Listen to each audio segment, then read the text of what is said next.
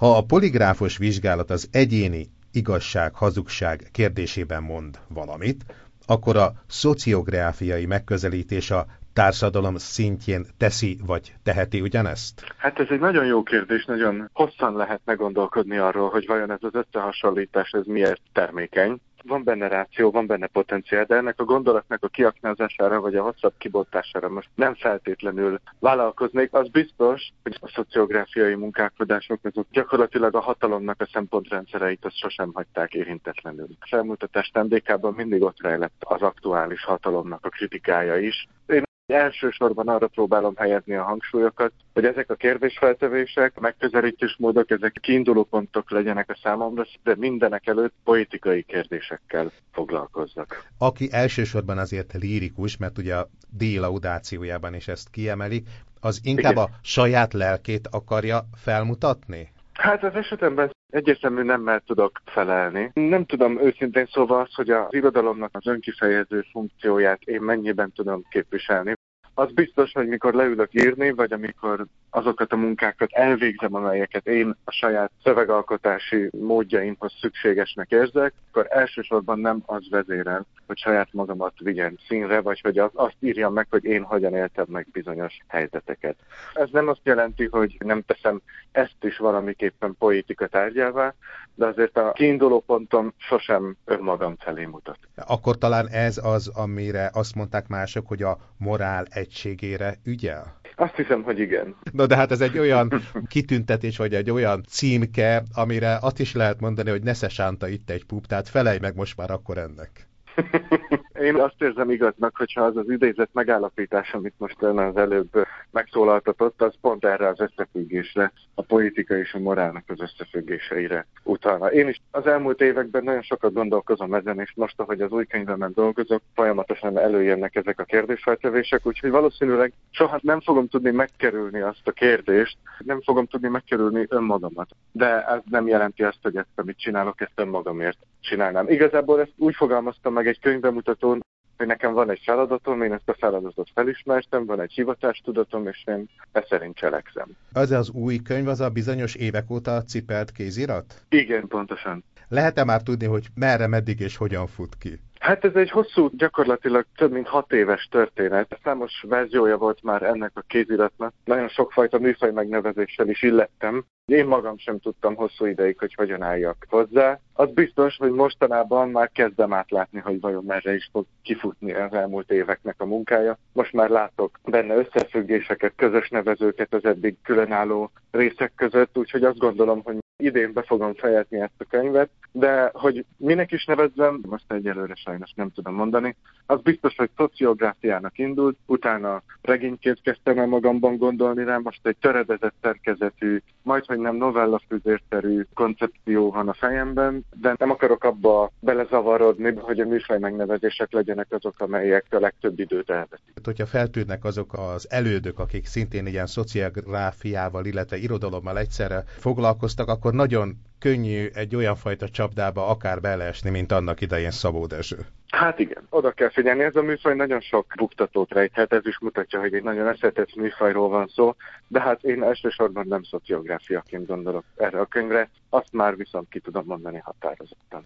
A laudációban benne volt az is, hogy a felnevelő és elengedő közeg az mennyire Igen. fontos. Az önfelnevelő közege azért egy különleges hely bizonyos szempontból. Csalgó Tarján.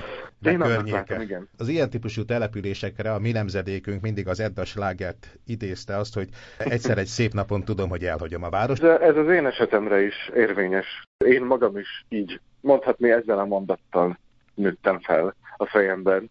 Azt tudom mondani erre, hogy rendezetlen ehhez a viszonyom. Nagyon sokáig haragudtam erre a közegre, mert láttam azt, hogy a körülöttem lévő embereknek nem feltétlenül nyit perspektívát, egy egészen máshogy szerveződő világ az, mint amire én előbb-utóbb elkezdtem vágyni. Ez nem tekinthető általános érvényű megállapításnak, ez az én saját viszonyom az én személyes frusztrációim vagy meggyőződéseim azok, amik az ilyesmi megfogalmazásokra indítatnak. Az biztos, hogy egy nagyon különös történelmű vidékről van szó, aminek a történelme meg a mai napig is ott van gyakorlatilag romokként a mindennapi életkörnyezetében az embereknek. Ez a történelem összefonódik az ipartörténettel, a gazdaságtörténettel, nagyon sok mindennel, és biztos vagyok benne, hogy más városokban is megvan ez. Azt hiszem, hogy én a leginkább Salgótarjánban tudom ezeket megfigyelni. Ha már szóba került a történelem, az én saját olvasmányi élményeimből felelevenítek egy olyan ifjúsági regényt, Karancsfalvi szökevények, ami arról szólt, hogy annak idején a tanácsköztársaság után az egyik ilyen volt direktóriumi vezetőt megvádolták ezzel, azzal, amazzal, és hát ez volt az alapszituáció, és gondolom, hogy ha nem is ennyire közvetlenül, de ezek a lenyomatok még jelen vannak. Abszolút igen, bár ezt a könyvet nem ismerem, de most így felírtam magamnak a címét, úgyhogy mindenképpen utána fogok nézni. Az elmúlt években azért vannak arra törekvések, hogy ezt az ipari örökséget, amit én az előbb így megpróbáltam körbejárni, vagy ezt a kulturális örökséget, ami egyébként van a városnak, csak ez talán kevésbé látható, valahogyan a feltére hozzák. Vannak olyan a szó legjobb értelmébe véve lokálpatrióta megmozdulások, amik ezekkel kapcsolatos tartalmakat állítanak elő különböző webes felületeken. Vannak itt előremutató események, amik segíthetnek másoknak is abban, hogy rendezzék a szülőföldjükhez való viszonyukat. Én bízom benne, hogy az én munkáim bizonyos szempontból akár ilyen hatásokkal is bírhatnak. És akkor az ember megír egy blues például. Igen, pontosan. Ez a műfaj egyébként onnan jött, hogy én nagyon hosszú ideig zenésznek készültem, és a blues az a műfaj, ami a mai napig a legközelebb áll. Hozzám végül nem lettem zenész, nem alapítottam zenekar. Igazából itt van a négy fal között szoktam játszani, de hogyha játszom, akkor blues. Ezt érzem a legautentikusabbnak saját magam számára. Na jó, de hát a bluesra azt szokták mondani, hogy mindig ott van, vagy nyíltabban, vagy rejtettebben a fájdalom. És akkor most abba a csapdába kerültünk, hogy akkor vajon az irodalom, vagy vajon az én munkáim mennyiben tudnak elrejteni engem. Hát igen. Valószínűleg a blues nincsen a segítségemre abban, hogy hogy ezt megválaszoljam. Erre nem tudok választani. Nekem az biztos, hogy problémám van azzal a felfogással, hogy az irodalmat mondjuk eképpen tekintjem. Problémám van annak a kimondásával, hogy magamról írok. Vagy problémám van annak a bevallásával esetleg, mondhatom így, hogy minden, amit csinálok, azt elsősorban magamért teszem. Én ezeket így nem, nem tudom kimondani, nem érzem igaznak magamra. Valószínűleg ezért ellenkezem azzal kapcsolatban, hogy a műveim és a saját magam fájdalmak közötti összefüggéseket boncolgassam. Na de hát az ember akkor átkerül egy másik fajta beszédmódba, nyelvhasználatba, közegbe, Debrecenbe, egy egyetemi városba. Igen. Ez jár különböző pozitív és negatív hozadékokkal. Amit én ennek köszönhetek, az az volt, hogy az eltávolodástól valahogy sikerült utat nyitni arra, hogy rendezzem akár az önmagamhoz, akár a szülővárosomhoz, szülőföldemhez való viszonyomat. Nem alakulhatott volna így, hogyha ez a távolság földrajzi értelemben nem jön létre. Nyilván ez nagyon sok változást eredményezett bennem az én emberi kapcsolataimban is akár, de azt hiszem, hogy elengedhetetlen volt ahhoz, hogy valamit is kezdjek ezzel, hogy tovább lépjek. A tovább lépésről jut eszembe, hogy én magam úgy éltem meg Debrecent annak idején, hogy ez egy nagyon-nagyon jó iskolaváros, csodával határos, hogy ki mindenki tanult a falai között, de Igen. csodával határos az is, hogy ki mindenki maradt vagy nem maradt ott. Hát Salgótarjánból nézve azért Debrecen egy egészen nagy város. Egészen más lehetőségekkel, egészen más közegekkel. Én a saját életem szempontjából el tudom képzelni ezt, hogy itt telepszek le. Ez nem jelenti azt, hogy lenne neki ilyesmi. Terveim a mai világban azt gondolom, hogy az emberek oda mennek, ahol munkát kapnak, és hát nyilván aztán, ahogyan majd az én jövőbeli dolgaim is alakulnak, az meg fogja majd határozni azt, hogy hol tervezek, de Debrecen számomra egy nagyon otthonos, könnyen belakható és kiismerhető hely. Azt nem mondom, hogy debreceniként gondolok magamra, mert még mindig Salgótarjániként, de ez nem fog vissza attól, hogy otthon annak nevezzem ezt a várost. Van azért budapesti munkája is önnek egy kávéházi irodalom népszerűsítő sorozat? A budapesti háromszer kávéházban fut a Szóköz című irodalom és olvasás népszerűsítő beszélgető sorozat, amelynek én vagyok a házigazdája. Hogy lehet népszerűsíteni az irodalmat egy olyan közegben, ahol az nálam meg az önnél fiatalabbak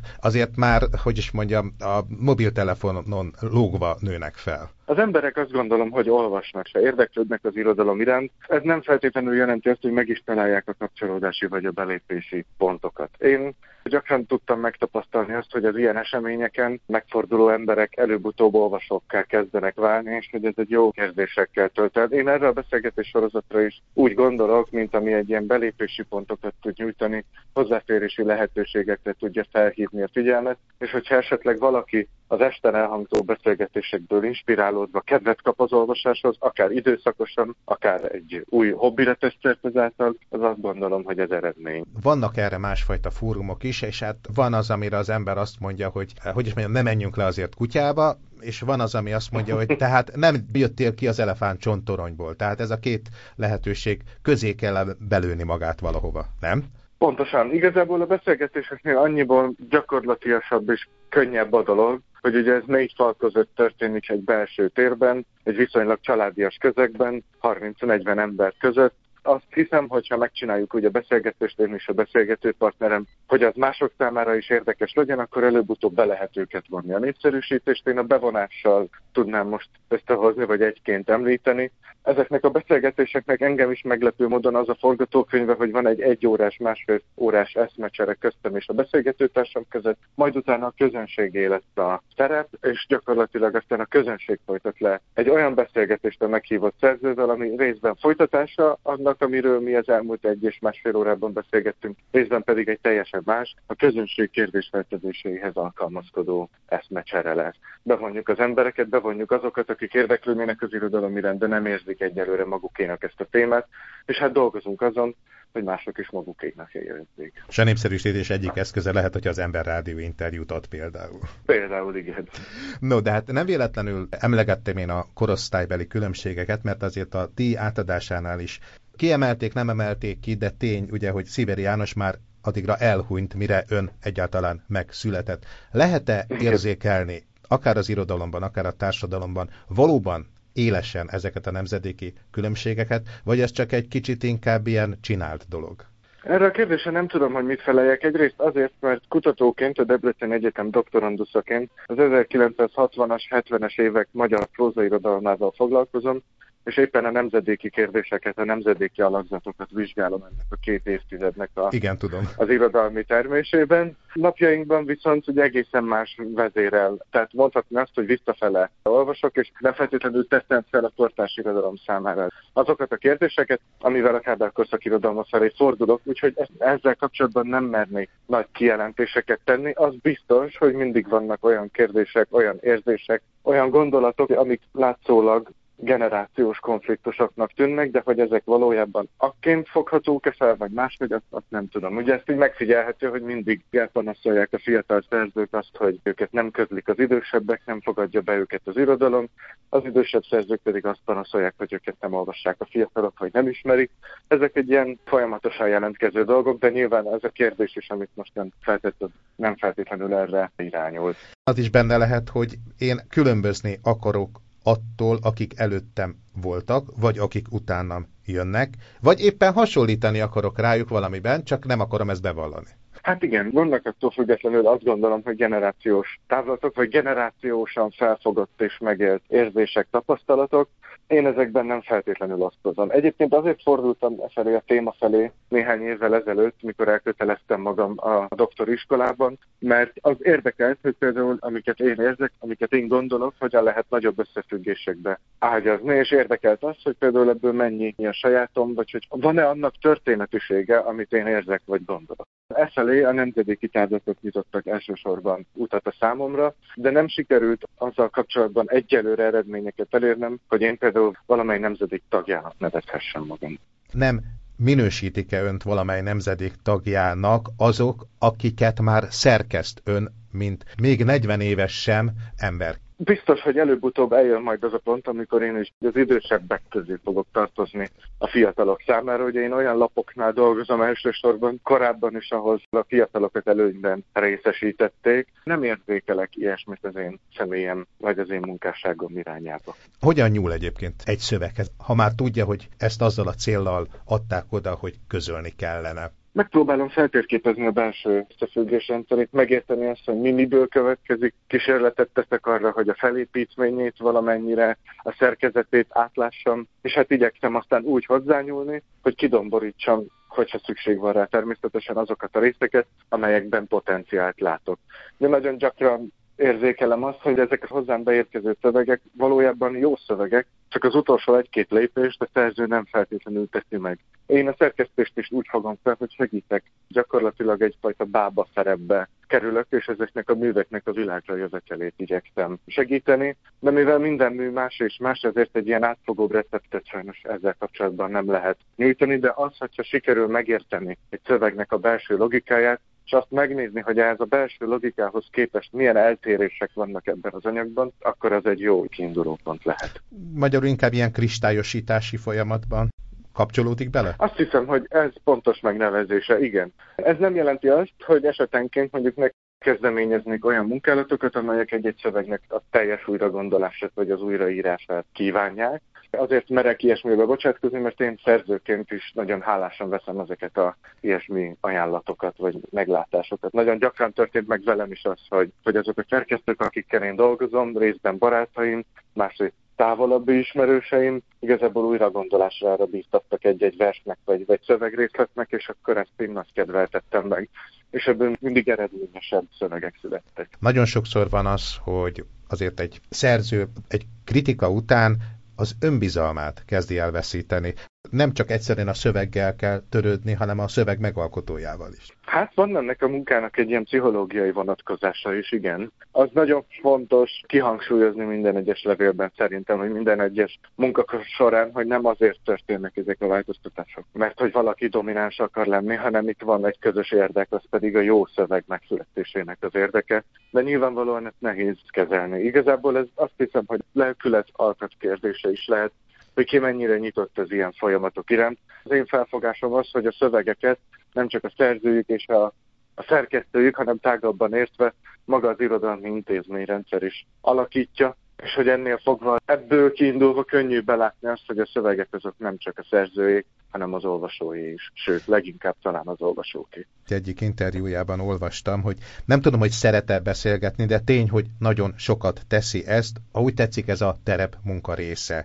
Igen, ez most a szép irodalmi tevékenységre vonatkozik. Az, hogy én nagyon gyakran inspirálódok, akár utcán vagy különböző helyeken lefolytatott beszélgetésekből, sőt gyakran kezdeményezek is ilyen beszélgetéseket. Ezek aztán beépülnek a szövegeimbe, én általában ezekből szoktam dolgozni.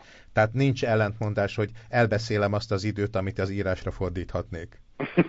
Hát vagy mindig van ez az ellentmondás, és mindig számolni kell vele. Azt hiszem, hogy az írói munka számomra nem feltétlenül csak az írást jelenti, hanem minden egyes olyan dolgot, ami az íráshoz szükséges, ami egyfajta előkészülete is ennek. De szokták mondani, hogy az irodalom az a más művészeti ágakhoz viszonyítva sokkal könnyebb, hiszen kell hozzá egy papír, meg egy ceruza, meg egy asztal, vagy még talán asztal sem, és akkor le lehet ülni, írni, de hát valójában ez azért nem igaz hanem nagyon sok feltételnek kell szerencsésen együtt állni ahhoz, hogy az alkotó munka az meg tudjon történni, de számomra tényleg ez csak a saját felfogásom, az esetemben így működik az írás, ehhez mindig kell valami külső tényező vagy hatás, ezek az esetek többségében más emberek, más emberekkel folytatott beszélgetések. Van-e valamilyen vezérelv? Nem akarom azt mondani, hogy arszpoetika, mert az mindig ilyen erőltetett dolog. Van, abszolút van. Én egy életmű koncepcióban gondolkodom, és hát tudom azt, hogy ez így milyen nagy erejű támadható kijelentés, de én terveztem el, és emellett is tartom ki, hogy az én szerzői pályám szervező ez az a szegénységkel történő foglalkozás lesz, és hát minden egyes könyvem lényegében a szegénység tapasztalat színrevitelére irányuló kísérlet. Nem tervezek ettől a témától elmozdulni, nem is nagyon akarok, próbáltam, azok sikertelen próbálkozások voltak, ezek is igazából csak abban erősítettek meg, hogy nekem ezzel a témával, ezekkel a tapasztalatokkal van dolgom. És a szegénységet hogy fogja fel, mert tulajdonképpen az egyfajta hiányra utal. Ez lehet ugye anyagi, de akár szellemi tartalmak hiánya, lelki problémákra is utalhat nem nagyon szeretnék abba is bocsátani, hogy adok egyfajta szegénység definíciót, és éppen azért nem, mert hogy hát azért írtam már most a harmadik könyvemet meg erről, mert én magam sem tudom, hogy pontosan mit jelent ez. Szóval, hogyha úgy tetszik, talán a könyveim részei lehetnének egy ilyen definíciós kísérletnek. Az biztos, hogy nagyon veszélyesen relativizált és elhasznált fogalomnak érzem, Azt hiszem, hogy a depriváltságnak a kifejezése, mint a valamitől való megfosztottság, az például alkalmasabb lehet annak a leírására, amit általában szegénységként szoktunk nevezni, de ebben sem vagyok annyira nagyon biztos. Amit én szoktam figyelni, az az általában az élettér és a benne történő életnek az összefüggései, az emberek és a körülöttük lévő tér, a környezet összefüggései, és hát különösen érdekelnek gyakorlatilag pályám kezdete óta, de egyre inkább azok a területek, amelyeken ma már megszűnt az ipari művelés, de hogy még ehhez a múlthoz kötődő emberek még mindig ott élnek. Nagyon érdekel az, hogy mi történik a magukra hagyott épületekkel, vagy azokkal az épületekkel, amiket nem tudnak karbantartani, megfelelő mértékben gondozni, hogyan foglalja ezeket vissza a természet, hogy milyen kapcsolatok szövődnek épített környezet és természeti környezet között. Ezek most olyan összefüggések a számomra, amelyeknek a kibontása talán majd ahhoz vezethet el, hogy a szegénységet egy kicsit jobban megértsem, vagy hozzájáruljak valahogy ennek a fogalomnak az újragondolásához. Költőként időnként kerül olyan helyzetbe, hogy saját verseit kell elmondania. Van -e esetleg olyan, amit így a katolikus rádió hallgatóinak szánnak? Ez a vers, amit most fel fogok olvasni, az utóbbi időben írt szövegeim egyiket, tehát nem tartalmazzák a verses köteteim. De az a címe, hogy Égés termék. Fogyatkoznak a lombok sárga és piros foltjai. A töppedő levelek még takarják a spontán szemétlerakók tetejét, de a kifáradt olajradiátorok már látszanak a bekötő úti porták elejében. A hősugárzók burkolatának műanyag darabjai is, meg a sparheltek, mintha megrágták volna őket.